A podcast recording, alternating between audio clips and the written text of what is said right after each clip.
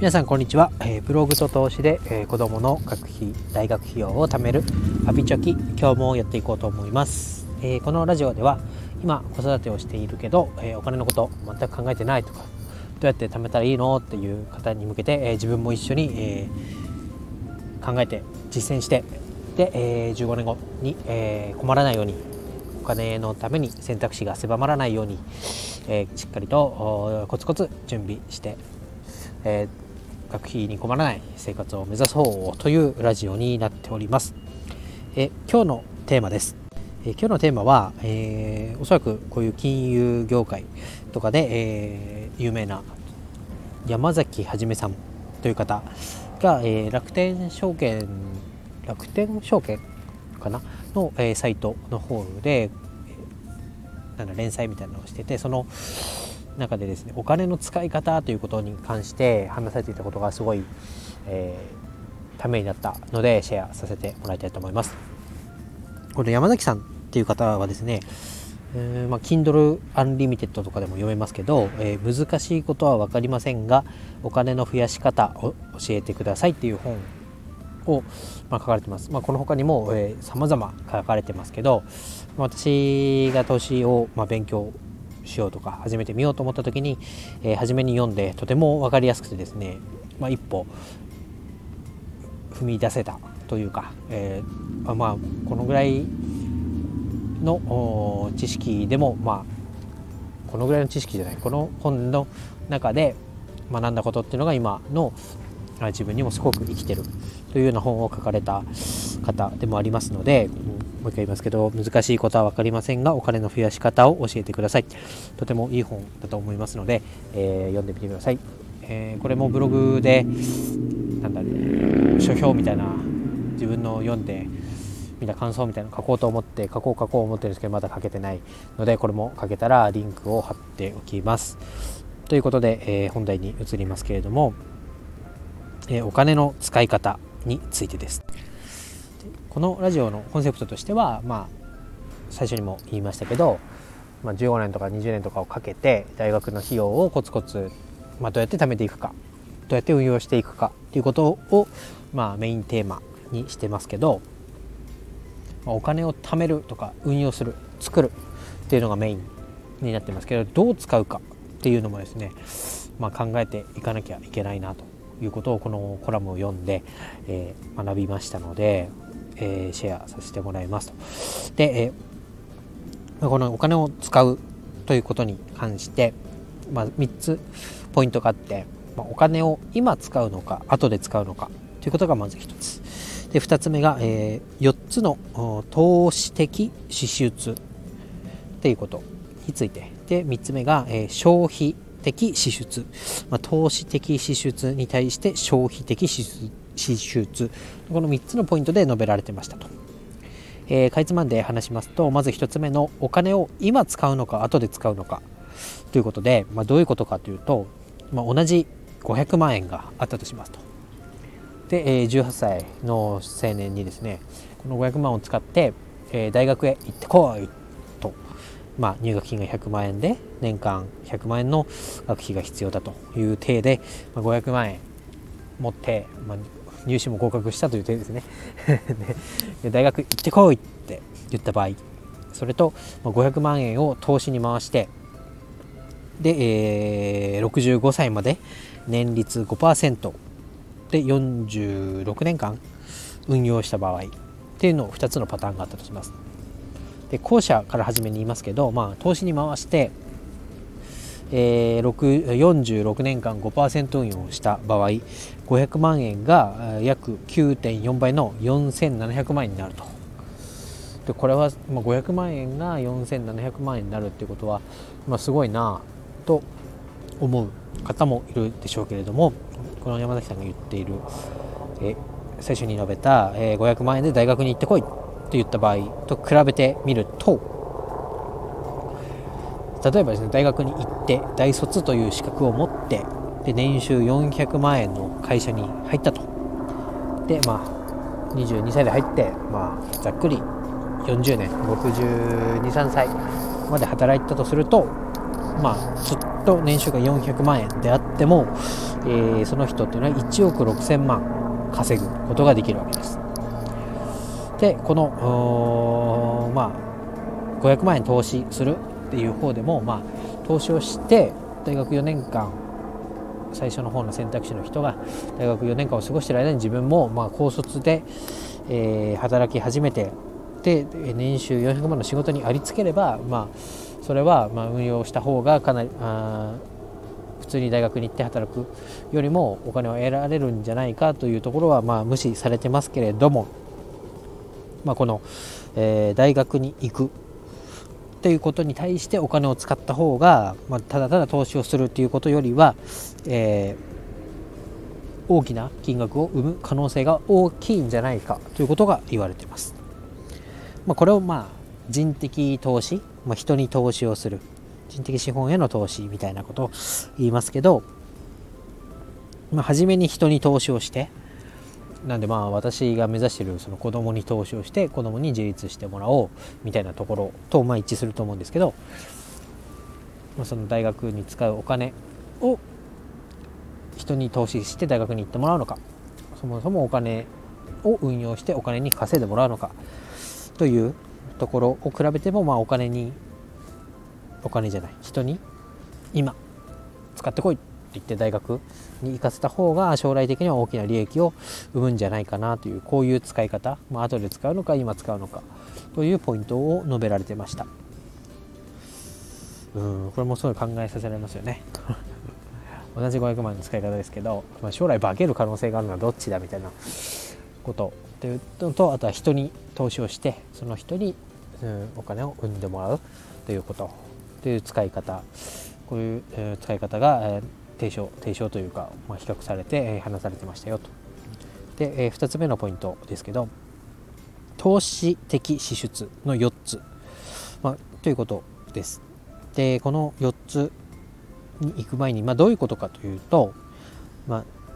今このタイミングで必要なお金これだけあってこのお金もらえたらこんなにお金を埋めるのになという使い方の4つ、まあ、どういうことかというか4つ分けますけど、まあ、能力的な支出。知識とか経験に使う投資。あとは時間に使う投資。人間関係に使う投資の4つがあると。どういうことか。まず1つ目の能力への投資。っていうのは、えーまあ、分かりやすく言うとうん今この時にさっきの大学じゃないですけど、まあ、学校へ行く何かの資格を取るために、え、支出をして、まあ、そこにお金を使ってで後々その、まあ、大卒であったり何かの資格、まあ、税理士だったり医者みたいなお医者さんみたいな資格を取ることによって将来的には大きく稼ぐ、え、要素があるよと。であとまあ間接的には、まあ、パソコンを買って、えー、いい性能のパソコンでサクサク動くパソコンを買ってブログを書いてブログから収入を得るとか、え、プログラミングの勉強をするために、えーまあ、パソコンを買って、えー、でプログラミングの技術を身につけてお金を稼ぐとかそういうこうサブ的な、え、ところへも、まあ、能力への支出ということで言われてました。まあこれも早ければ早いほど大きな効果を生むとまあ全然動かないパソコンでブログを書いてまあ今私その状況ですけど。ああこのなんだこのくるくる回ってるの？みたいな。その時間をまあ新しいパソコンに変えちゃってその分1文字でも多く書いてそのブログから収益を生む。というような、え感じだと思います。えーま、で2つ目、えー、知識とか経験への支出。でこれはすごい自分にもうあのあそうだなって思うことがありまして、まあ、例えば知識とか経験、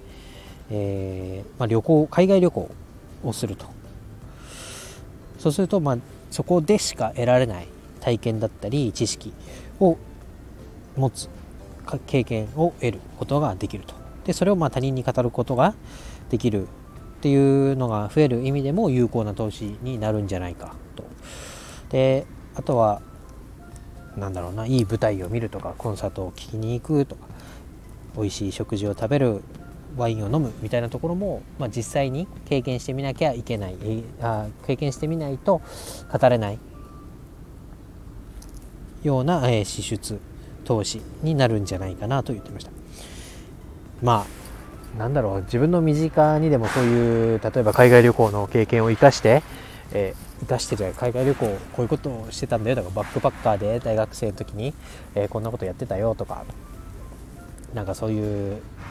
他の人にはないような話題を持ってる人っていうのはなんか魅力的に感じますよね。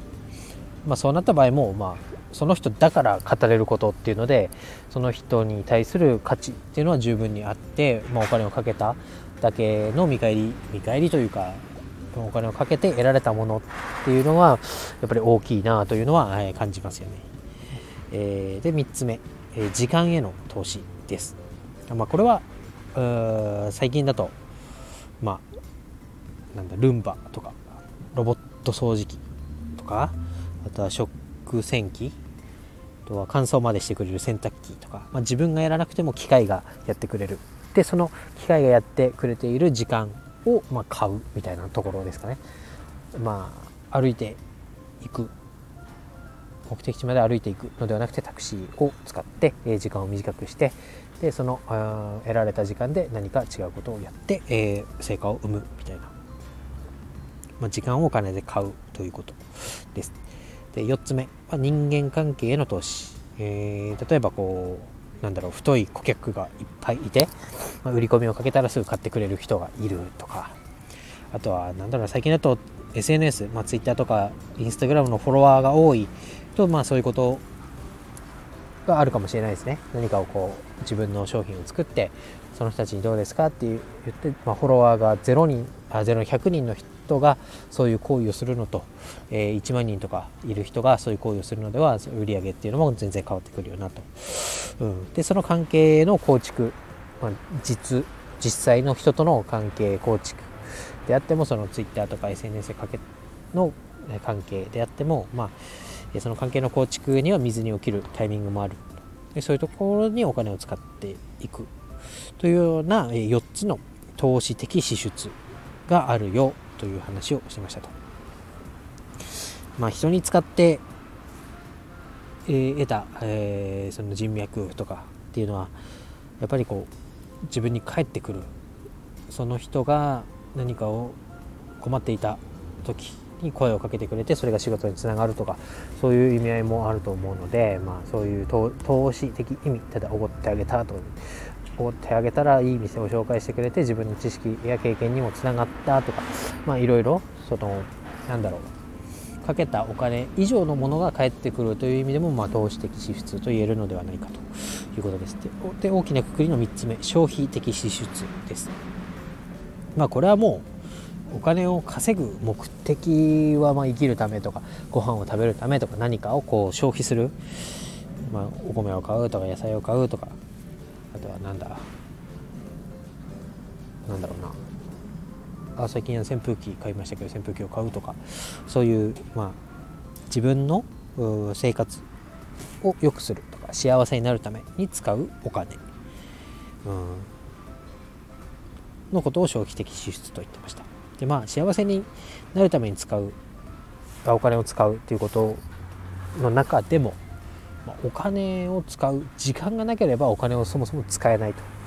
例えば昼ご飯食べたいけど仕事が忙しくてあその昼の時間を逃してしまって食べられなかったってなると昼ご飯に使うべく考えていたお金が使えなかったみたいなところで人生の時間の中でどこに支出を配分するかという問題っていうのはなかなか、え、高度な悩みなんだろうなということを言われてましたと。まあ、え、投資的な支出についても、まあ、消費的な支出についても、ま、有効に使えるタイミングチャンスを逃さずに、え、使える時に必要な額使えるようにしていきたいっていうのが、まあ、まとめとして書いてありましたと。でちょっとまあ難しい話でしたけれどもこのお金を使う手段手段というか方法どういう目的で使うかっていうのはまあうんまあ、お金を貯めるだけじゃなくて、まあ、考えていかなきゃいけないなと思いました、まあ、昨日の放送でも言いましたけど、まあ、大学に使うためとしてこのラジオやってますけどそれが例えばもう海外大学に行かずに海外に留学するとか、えー、何かの技能を得るために、えー、使うとかそういうこう切り替えは、えー、できるようにまあ、大学に必要なお金を今のうちに確保しつつ、まあ、大学に使わなくても他の、えー、まあなんだ今の話を言うと投資的支出になるんですかね人的支出にもなるのかもしれませんが、えー、何かそのかけたお金に対してもっと大きなリターンを生むようなところに使っていかなきゃいけないな、まあ、そのために、えー、使う使えるようにお金を準備していかなきゃいけないなということを繰り返しになりますけど話しましたと。で、えーまあ、やっぱり大学に大きな教育費がかかるっていうことでこのラジオやってますけど、まあ、自分が大学生の時のことを振り返ってみると、まあ、大学に行くことだけでも学費がかかるんですが、まあ、通っていながらもそのプライベートに使えるお金っていうのがその時にあったらまあ、その18歳の時の100万円と今の100万円。だとだいぶこの同じ100万円という額面は一緒ですけど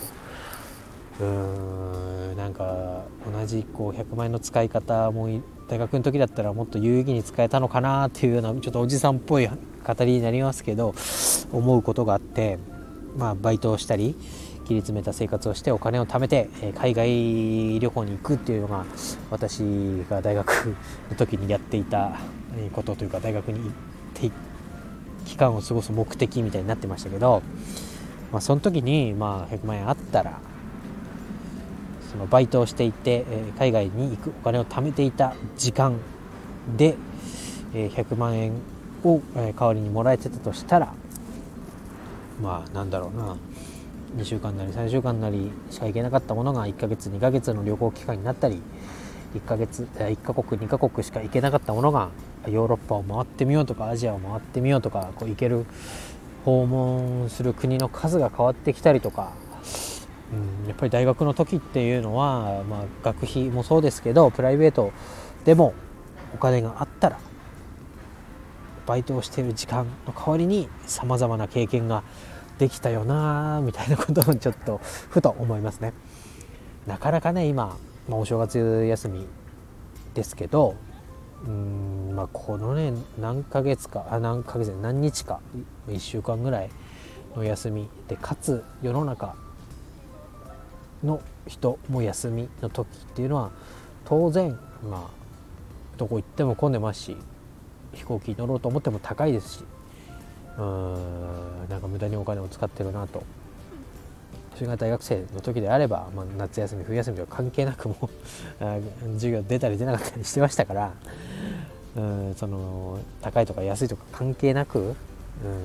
まあ、片道の運賃だけ持ってでいろんな安宿に泊まってとかができたなみたいな、まあ、それに近いことはやってましたけど、まあ、それが現地でもさまざ、まな経験がお金で得られたなと。思いますと。いうことで、まあ、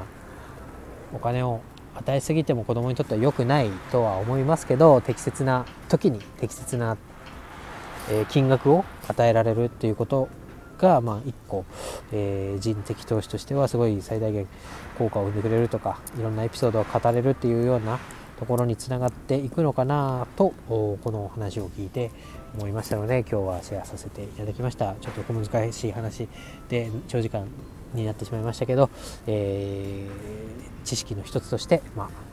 え、聞いていただければ、え、幸いです。今日は以上です。バイバイ。